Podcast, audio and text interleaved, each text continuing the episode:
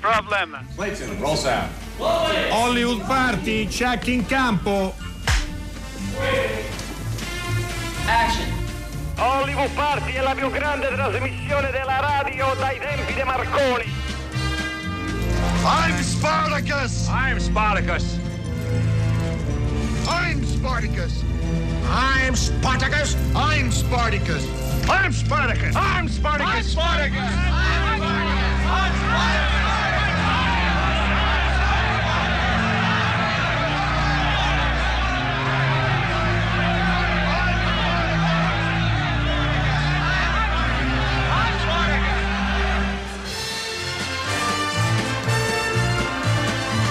Enrico Magrelli, qua si sente la scrittura di Dalton Trambo. Ma eh? Non c'è dubbio, we are Spartacus, anche noi due naturalmente, non potrebbe essere diversamente.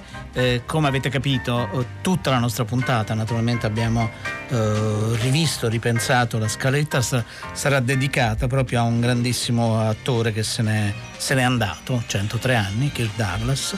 Però poi come diciamo sempre, no? Certo. anche per attori che hanno avuto una storia, per attrici una storia più circoscritta, in realtà poi non se ne vanno, veramente non se ne vanno, non se ne vanno mai. Comunque questa scena mi fa venire in mente una delle scene più divertenti che- a cui ho assistito al cinema, in particolare in questo caso al Cinema America di Torino, che è un cinema che da tempo, da almeno 30 anni non resiste più. Allora c'era questa scena, ovviamente il film era doppiato, era Spartacus di Stanley Kubrick. Io sono Spartaco, io sono Spartaco, io sono Spartaco, gli abbazzavano, no? Io sono Spartaco.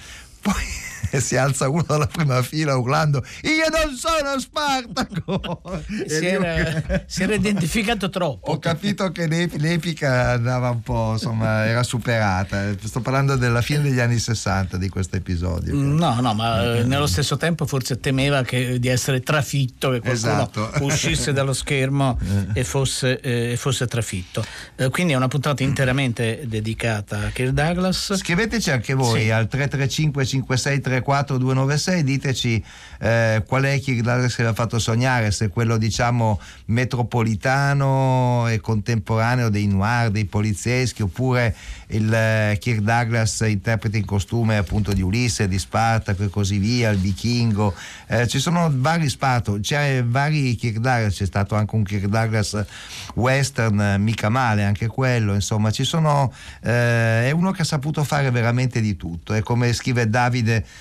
67 che ci ha già scritto qua, eh, buon viaggio caro Kirk, È classico, versatile e sperimentatore, esattamente mi sembra una, tre aggettivi eh, mm, centrati. Centrale. Allora noi vi leggiamo due, due- due delle tante, naturalmente la notizia è arrivata questa notte, eh, quindi negli Stati Uniti era così, era o giorno, era eh, pomeriggio avanzato e quindi naturalmente sono usciti tantissimi eh, articoli nel corso della, della notte.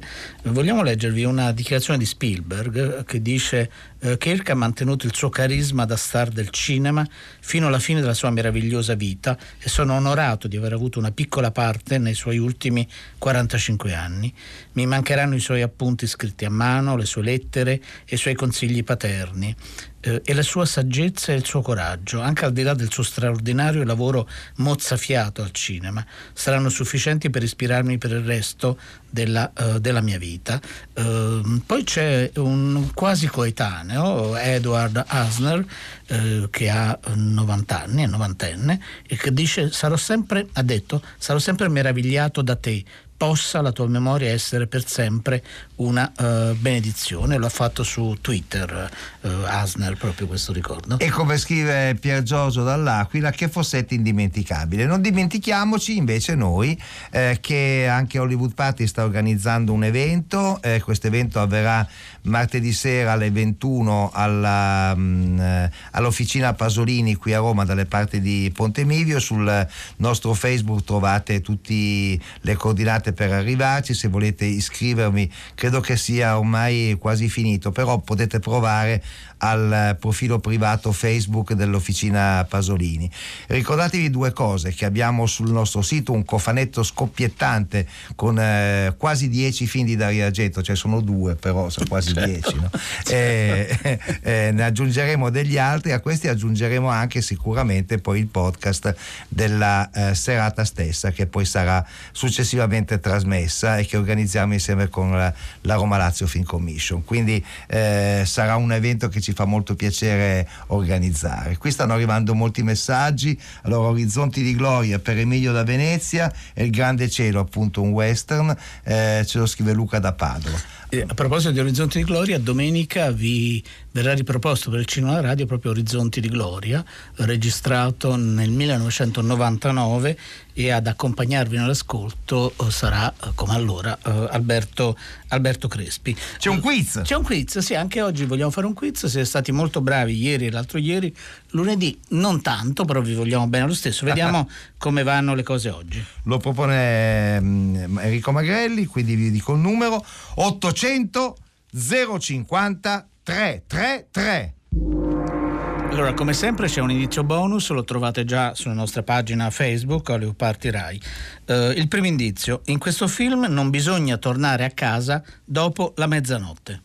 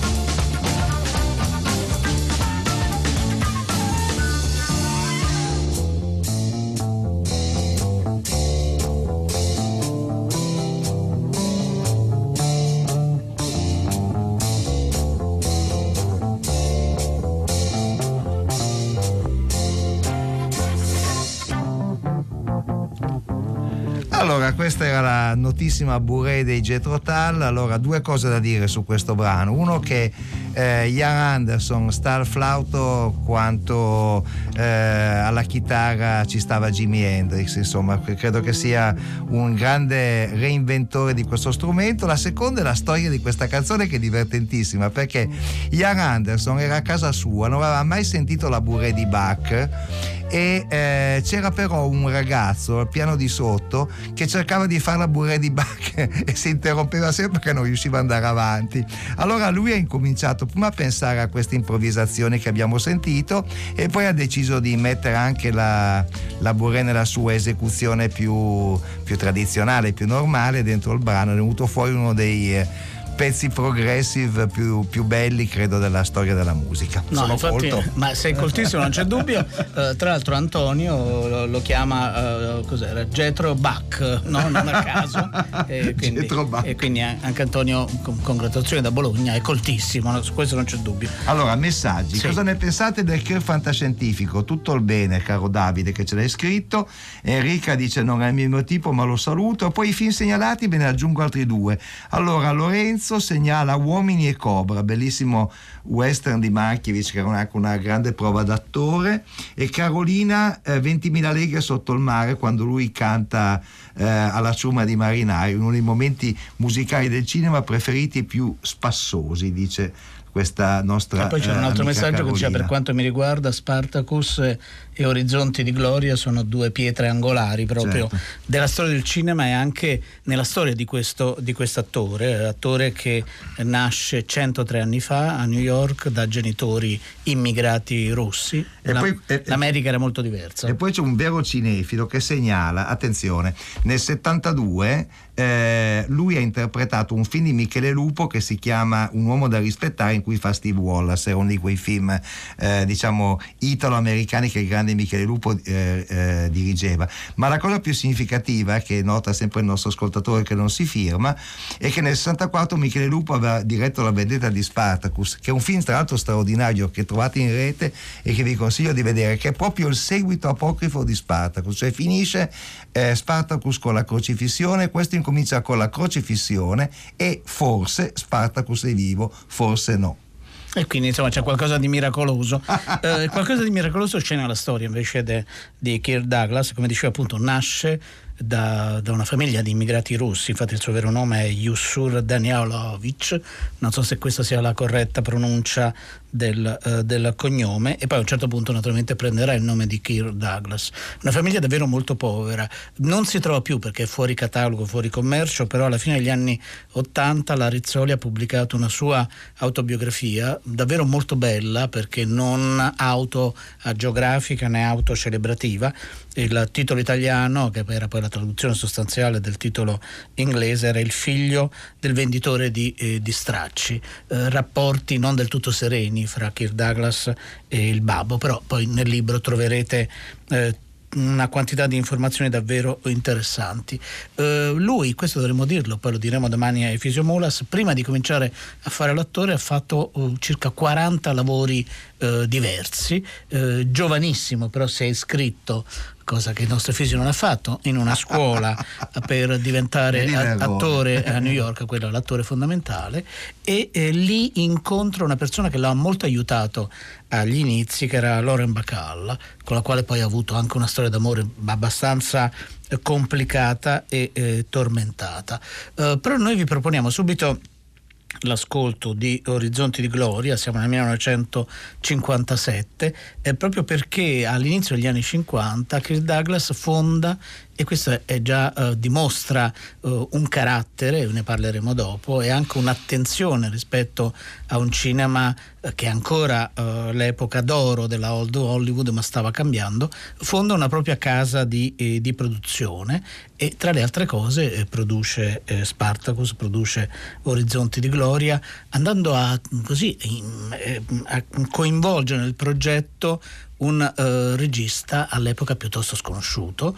Eh, c'è uscito un libro più recentemente che si chiama Io sono, sono Spartacus proprio, in cui racconta anche i rapporti non semplici con Stanley Kubrick. Eh, tra l'altro la scena che, vi abbiamo, che abbiamo messo nella sigla e quindi questa battuta che viene ripetuta fu un'occasione di discussione abbastanza vivace, così come eh, Kirk Douglas racconta che pare che eh, Kubrick non andasse molto d'accordo con la doccia e con i deodoranti, ma questo, questo è un altro per quello che non elemento. si faceva, eh, non, non voleva incontrare nessuno. Forse, forse per quello, è vero. Ascoltiamo proprio Orizzonti di Gloria, che come dicevamo domenica potrete riascoltare in una replica eh, preziosa.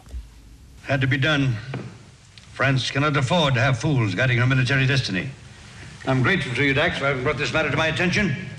Colonel Dax, how would you like General Miro's job? Is what, sir? His job. Let me get this straight, sir. You're offering me General Miro's command? Come, come, Colonel Dax, don't overdo the surprise. You've been after the job from the start. We all know that, my boy. I may be many things, sir. But I'm not your boy. Well, I certainly didn't mean to imply any biological relationship. I'm not your boy in any sense. You're trying to provoke me, Colonel? Why should I want to do that? Exactly. It would be a pity to lose your promotion before you get it. A promotion you have so very carefully planned for. Hmm. Sir, would you like me to suggest what you can do with that promotion?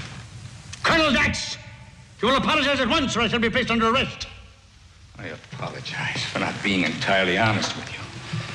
I apologize for not revealing my true feelings. I apologize, sir, for not telling you sooner that you're a degenerate, sadistic old man.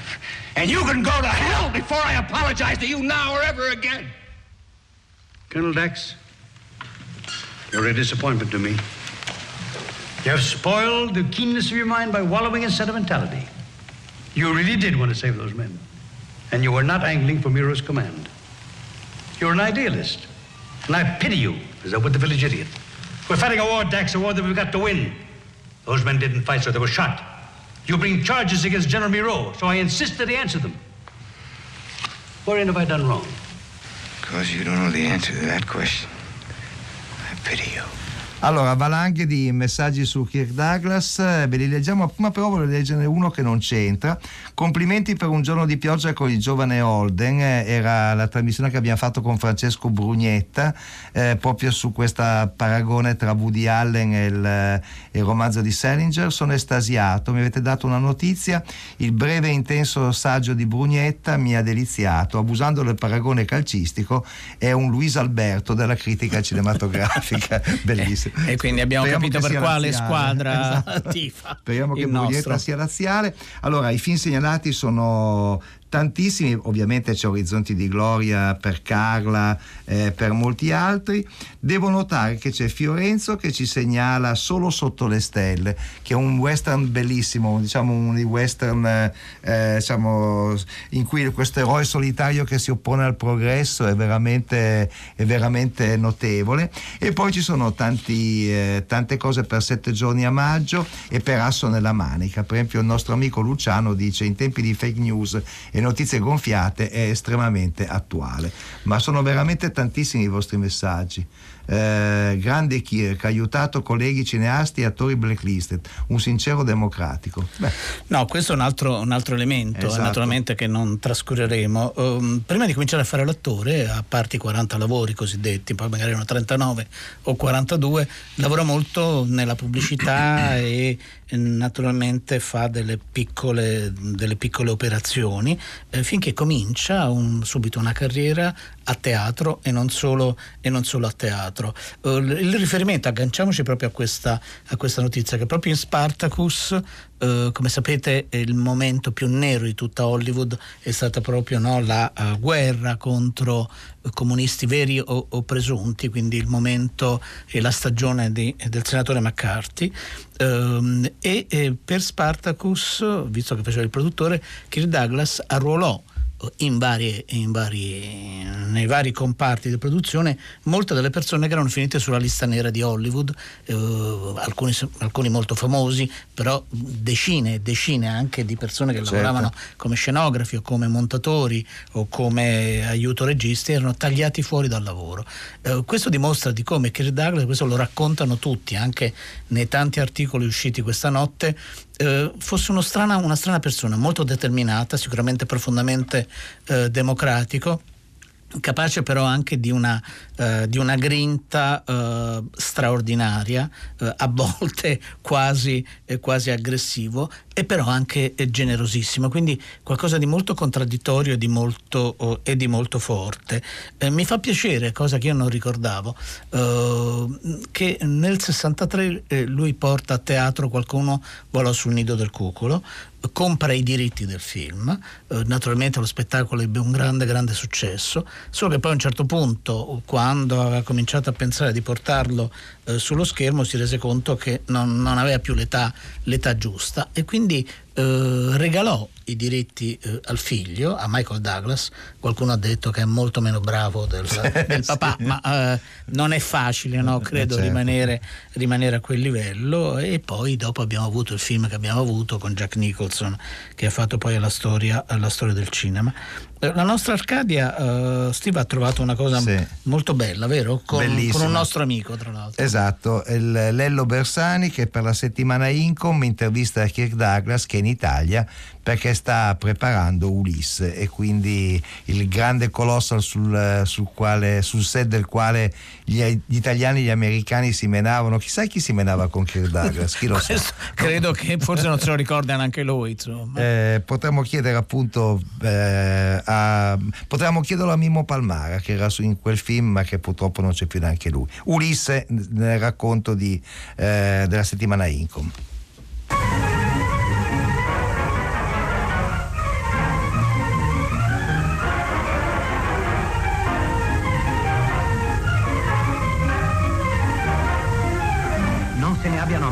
Torino la pioniera e Milano la dinamica, ma per fare il punto del nostro cinema eh, bisogna insistere sul meridiano di Roma. La bobina che sdipana il nastro di celluloide ha aiutato Roma a scoprirsi una vocazione a cui si credeva negata, di città industriale. Per gli interni si è creata un poderoso ingranaggio di cantieri e teatri. Agli esterni provvedono i monumenti e la natura. Così nella vicina Anzio, su un mare prossimo al Circeo, si può varare la nave di Ulisse.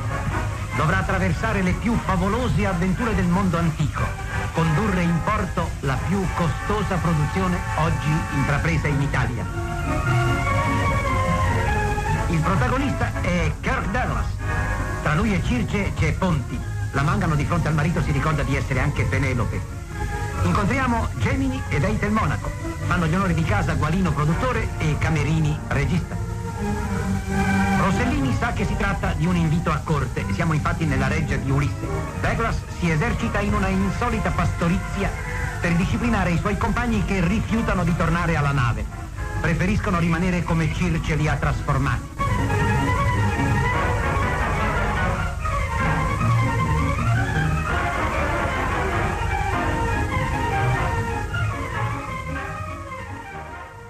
Ma come sono duri questi greci? Che carne cattiva. No, Ulisse! Ulisse, dove vai?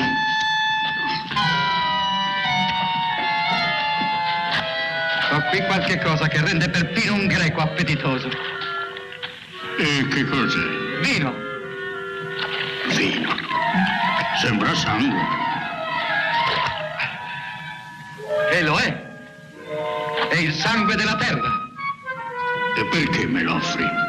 Perché è buono. Ti piacerà e così per riconoscenza ci lascerai andare via. Eh, vedremo. Fammelo provare.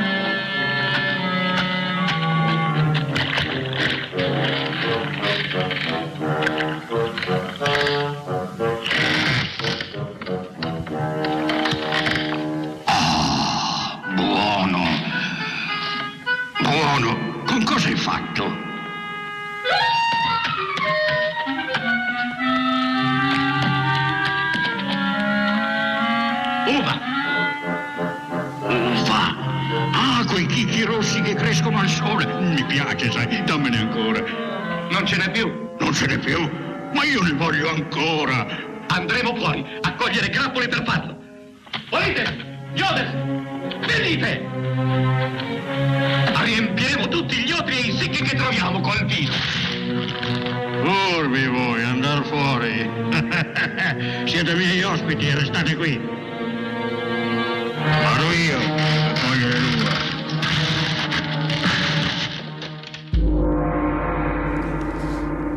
Allora, il momento del secondo indizio. Allora, eh, dico il numero. Sì, certo. 800 050 333.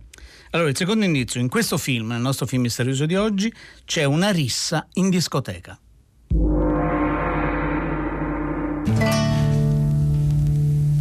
Come belle fa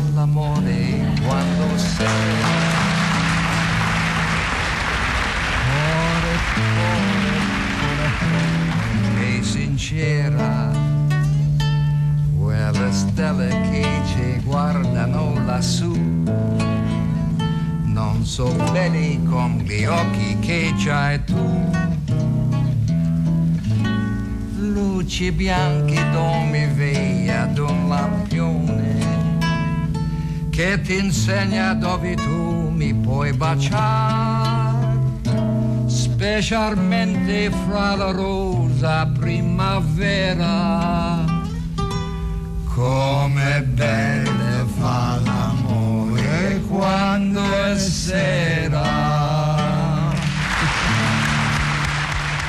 Beh, il coro Pippo Baudo e Kirk Douglas vale Simon Garfunkel forse. Non no? c'è assolutamente. Eh, una cosa, 1977, naturalmente, secondo voi, Pippo Bauder è il conduttore. E appare anche nella voce. E appare finale, naturalmente sì, la voce, insomma, una sorta di prefiorello, se volete. Sì, sì, no? esatto, E poi esatto. che bravo, intonato Kirk Douglas. Sapeva bene anche l'italiano, ha fatto parecchi film in Italia, un po' li abbiamo ricordati, Ulisse per esempio fu girato tutto qua, ma non solo quello.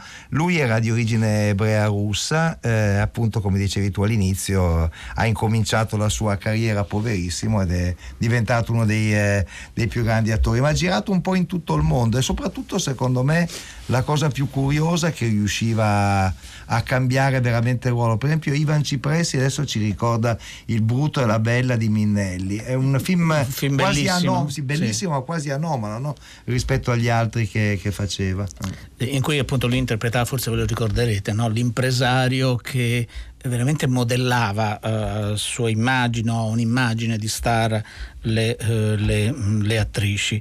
Ehm, a proposito della- sì, delle radici, eh, la sua famiglia era una famiglia ebrea, eh, in realtà poi Mai- eh, Kirk Douglas si convertì definitivamente all'ebraismo, quindi ritrovò le proprie radici religiose nel 1991, eh, dopo un incidente d'elicottero gravissimo dove morirono delle persone lui eh, rimase eh, soltanto ferito.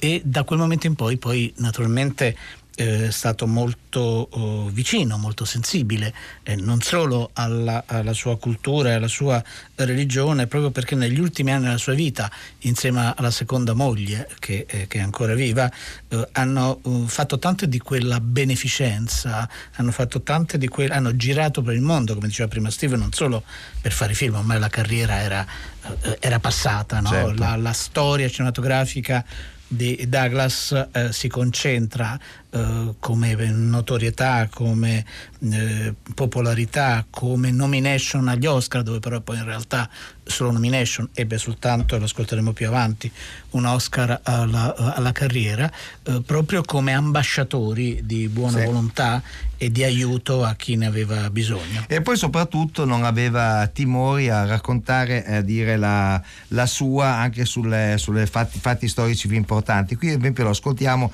questa volta davvero intervistato da Lello Bersani, ci siamo confusi col, col brano precedente. Siamo nel 1989, eh, lui ha vinto il premio Merit of Achievement e, eh, Award e ehm, Lello, il nostro caro Lello che è stato anche un indimenticabile conduttore di Hollywood Party, oltre a molte altre cose più importanti, ha eh, chiesto a Kirk Douglas qualcosa proprio su quegli anni del dopoguerra, gli anni bui, gli anni del maccartismo. Mr. Douglas, nel suo libro Il figlio di un venditore di stracci, lei dedica un capitolo a quando lei denunciò pubblicamente a Hollywood la lista nera del maccartismo, vi si oppose chiedendo che Dalton Trumbo, un famoso scrittore, fosse lo sceneggiatore del film Spartacus. Lo volle lei, si schierò contro il maccartismo. Ecco, quali furono le reazioni a questo suo gesto in quel momento a Hollywood? Well, the McCarthy era L'era del macartismo è stata, credo, un'epoca veramente buia della nostra storia. Gli americani venivano eh, messi in galera perché si rifiutavano di ammettere eh, o di negare, comunque di dare una risposta alla richiesta sei comunismo. Non si fa così. L'unica cosa che possiamo fare contro il comunismo è provare che la democrazia è, è migliore da quello che vediamo oggi. Dalton Trumbo era un scrittore di grande talento, è stato in galera per un anno, nessuno lo voleva far lavorare e per me era ingiusto, molti sono stati contrari a questa mia azione, mi hanno criticato aspramente, ma io come produttore ho insistito perché lavorasse con Spartacus e in questa maniera ho infranto questa regola della lista nera e sono orgoglioso di averlo fatto. I bring a message from your master, Marcus Licinius Crassus, commander of Italy. By command of his most merciful excellency, your lives are to be spared. Slaves you were, and slaves you remain. But the terrible penalty of crucifixion has been set aside on the single condition that you identify the body or the living person of the slave called Spartacus.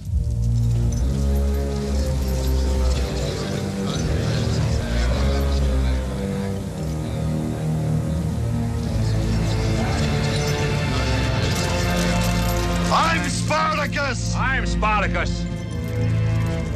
I'm Spartacus! I'm Spartacus! I'm Spartacus! I'm Spartacus! I'm Spartacus! I'm Spartacus! I'm Spartacus. I'm Spartacus.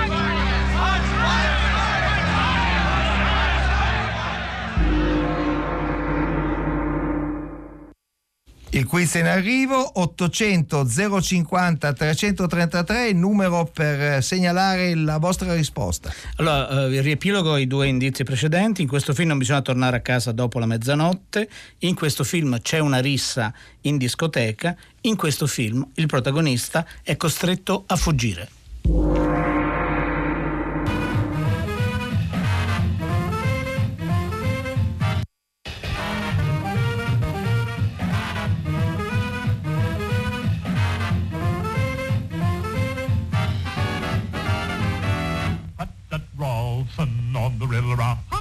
Rawson on the Rilla Hudson Rawson on the Rilla And the brawler suet. Hudson Rawson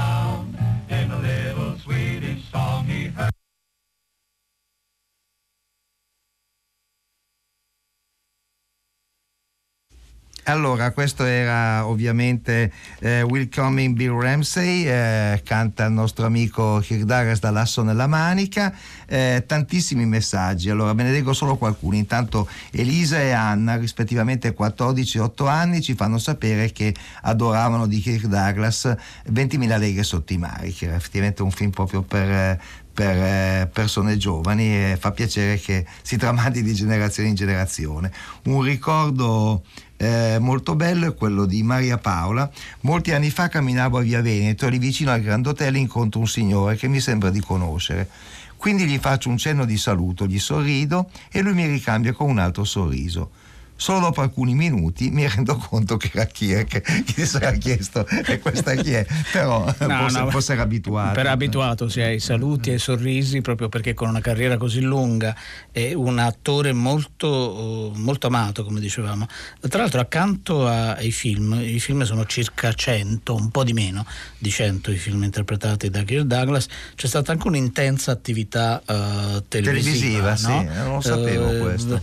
eh, lui ha cominciato in una serie tv nel 1954 che era il The Jack, Jack Benny Program eh, e poi ha fatto veramente varie partecipazioni anche in un film tv che vale la pena credo recuperare, non l'abbiamo visto ne- nessuno dei due credo, eh, che è del 1973, il Dr. Jekyll e Mr. Hyde. Ah, ma pensa. E quindi, eh, Ma pensa. Però forse non è mai arrivato in Italia, oppure se Ah. qualcuno di voi ha avuto modo di vederlo su una delle reti italiane, faremo, faremo una ricerca da quel punto di vista. Allora, eh, adesso vi facciamo sentire un altro brano eh, che è il, ehm, l'ultimo film di Anthony Mann, Gli eroi di Telemark. È un film eh, di solito che non viene mai citato nelle eh, filmografie o di Anthony Mann o di Kirk Douglas o anche eh, dei film di guerra, perché è un film ambientato nella seconda guerra mondiale, l'azione si svolge in Norvegia e ci sono i nazisti ovviamente, ci sono eh, quelli che vi si oppongono. In realtà è un film molto bello. e per i cinefili torinesi posso dire che è uno dei film preferiti di Baldo Vallero, eh, papà di tutti i cinefili, che ce lo proponeva praticamente ogni settimana a noi giovani che ci accostavamo all'arte della cinefilia, quindi lo so quasi a memoria. Ascoltatene un brano anche voi, Gli eroi di Telemark. Shut that door. What the hell do you think you're doing? Can't you see the red light's on? I'm sorry. I'd like to speak to you. Don't you know the damage you can do barging into a dark room with the signal lights on? I've got to give you a message. All right, I'll uh, be in touch.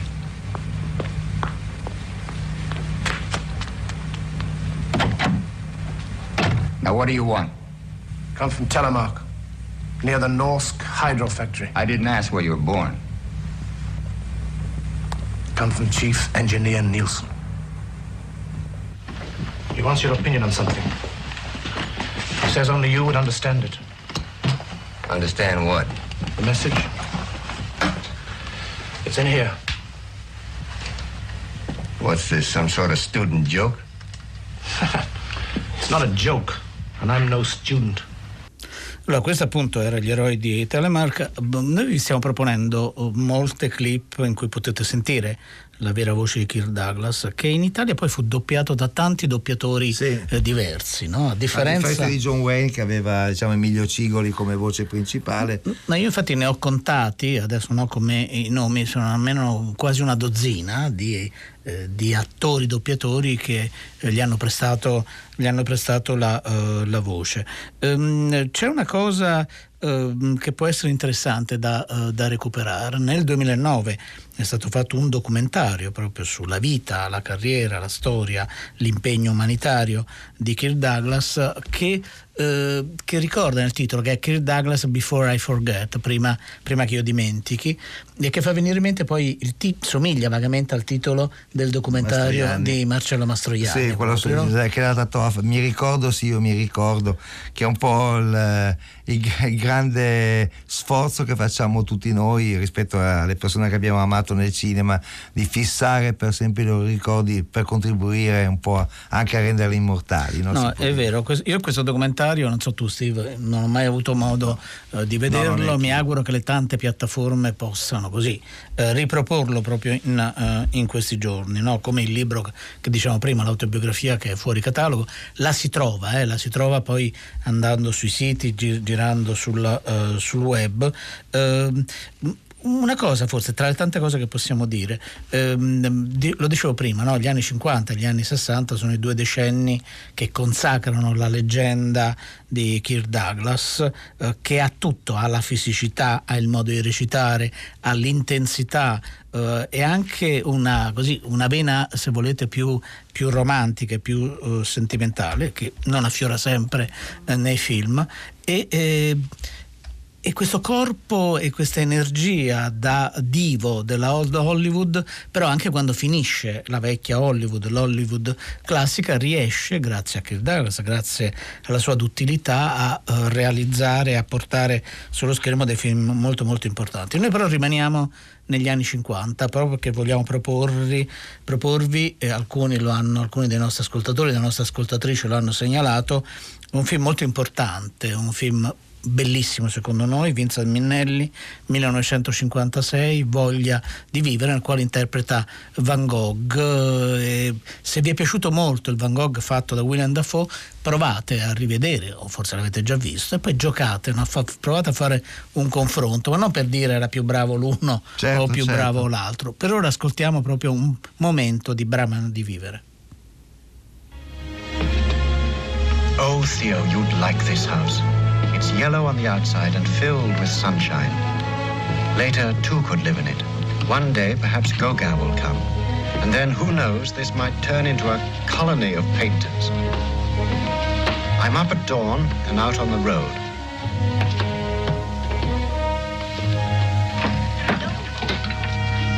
Now that summer's begun, it's all very different here from what it was in the spring. But I love it even more. Everywhere is old gold, bronze, and copper.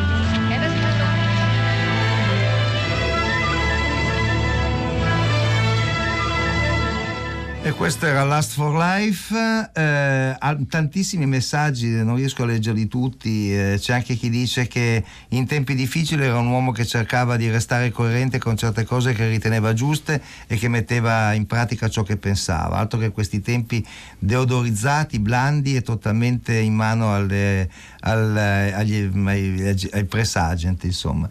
E poi un ascoltatore ci segnala che il dottor Jekyll con Douglas si trova a pezzetti su YouTube YouTube. Ah, bene, Questa cosa grazie. vuol dire a pezzetti. Forse sono- saranno dei brani, insomma, immagino. Spero abbastanza corposi. Grazie della segnalazione, perché mille. stasera so cosa fare. Ce lo, ce lo recuperiamo. E poi eh, molte altre segnalazioni, però noi adesso vogliamo farvi sentire. Vi abbiamo detto che eh, Douglas è stato molto spesso in Italia e ha lavorato con registi importanti come Mario Camerini o eh, anche con Richard Fleischer, il suo film era girato, era di produzione italiana, ma ha girato anche con dei registi di genere. Uno era Michele Lupo, l'abbiamo raccontato prima, Michele Lupo è un regista che andrebbe ristudiato perché non è niente male, e l'altro era Alberto De Martino che, che lo volle come interprete per il suo Holocaust 2000 e noi proprio in occasione di questa, dell'uscita di questo film abbiamo trovato un'intervista che ci dice qualcosa in più sui gusti di Kirk Douglas. Credo che è molto importante fare un film per tutte gente vedere e dimenticare tutti i problemi. E molti eh, eh, regisseur, many directors, now Credo che ci siano molti registi che amano fare film complicati e di difficile comprensione che finiscono solo per stancare il pubblico. È per questo che, pur interpretando spesso film importanti, ho sempre preferito quelli più facilmente comprensibili per tutti. Come si è trovato a lavorare con un regista italiano, Alberto De Martino, appunto? È stato bello lavorare con Alberto perché è un regista molto sicuro, sa quello che fa e soprattutto ammiro il suo modo di dialogare con l'attore, di sentire quali sono i suoi sentimenti, le sue idee riguardo una certa scena, permettendogli quindi una notevole libertà, il che risulta senz'altro un fatto positivo per la buona riuscita del film. Molti interni del film Holocaust 2000 sono stati girati a Roma. È soddisfatto di aver lavorato in Italia? Mi piace molto lavorare in Italia e spero che Holocaust 2000 non ultimo film in Roma, spero che eh, I will be making other pictures here in Rome.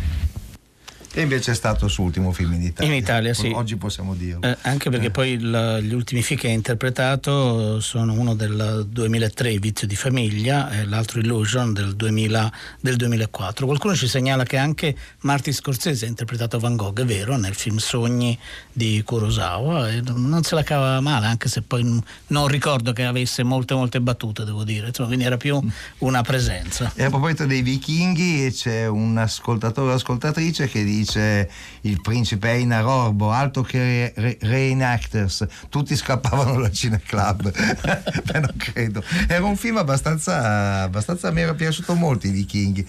Poi ci furono subito le imitazioni italiane con i vichinghi dei poveri girati con i vichinghi che si aggirano tra i pini marittimi di Anzio, che è una cosa stupenda. Certo, Uno ma- tra l'altro era di Mario Bava. Eh, Quindi proprio sì, invasori. Così, non c'erano le coste svedesi Eh no. o, o scandinave, La- c'era, c'era qualcos'altro. La famosa. Tor Caldara tra Anzio e Nettuno che invito tutti ad andare a vedere perché è un posto straordinario e adesso un'oasi del WWF allora ci giravano un po' di tutto è stato il deserto è stato anche la luna è stato un rifugio di Diabolic ed è stato dove Moretti va a fare la gita scolastica nel eh, Io sono nautarchico eh, è stata anche l'Africa di Checco Zalone recentemente ma è eh, stato soprattutto il posto in cui gli Ercole i maciste scorazzavano mettevano i semafori per, eh, per fare in maniera che riuscissero tutti a girare qualcosa. No, no, la cosa, eh, appunto, chiudiamo questa puntata su Kirk Douglas. Naturalmente vi, racco- vi, eh, ricordiamo che domenica andrà in onda una replica nel 1999 e, quindi lungimirante già all'epoca Hollywood Party. Eh, credo che non ci sia però un vincitore, eh, quindi come il cinema e la radio. E allora svegliamolo. Eh, allora possiamo svelare forse il, il film. Ah sì, è vero, ci ricordano che anche sul sito c'è anche Lettera a tre mogli, che è stato Ah, proprio certo. che è andato in onda recentemente, lo ha eh, condotto Alessandro, eh, Alessandro Boschi. Eh, il film era un film italiano, molto recente, del Molto 2012, molto bello, lì agli occhi azzurri, eh, l'immagine delle piramidi sulla nostra, eh, appunto sul nostro profilo Facebook, proprio perché il protagonista è un eh, ragazzino, un ragazzo, un, ragazzo, un- un poco più che adolescente, eh, egiziano che appunto non va d'accordo con la famiglia, arriva sempre a casa dopo mezzanotte, quindi grandi grandi litigi, a un certo punto c'è una rissa in discoteca, lui non viene direttamente coinvolto ma si assume la responsabilità di un accoltellamento ed è costretto a fuggire. Allora, ciao Kirk, Francesca Levi e Maddalena Nisci hanno curato una trasmissione messa in onda da Luciano Panici, un'Arcadia scoppiettante ha fatto sì che potessimo avere tutti questi materiali, i nomi li facciamo, facciamo i nomi e anche i cognomi. Massimiliano Bonomo, Alessandro Boschi e Erika Favaro. Non credo ci sia tre soldi, ma c'è sicuramente Penna che... C'è tre soldi, no? C'è tre soldi. Sì, sì, dalla regia suprema ci dice. Allora, tre soldi, ascoltatelo perché va sempre la pena e dopo Penna promette faville per quanto uh, riguarda... Della Casa Magrelli sono qui anche domani, venerdì, ultima puntata di questa settimana, ma non vi abbandoneremo.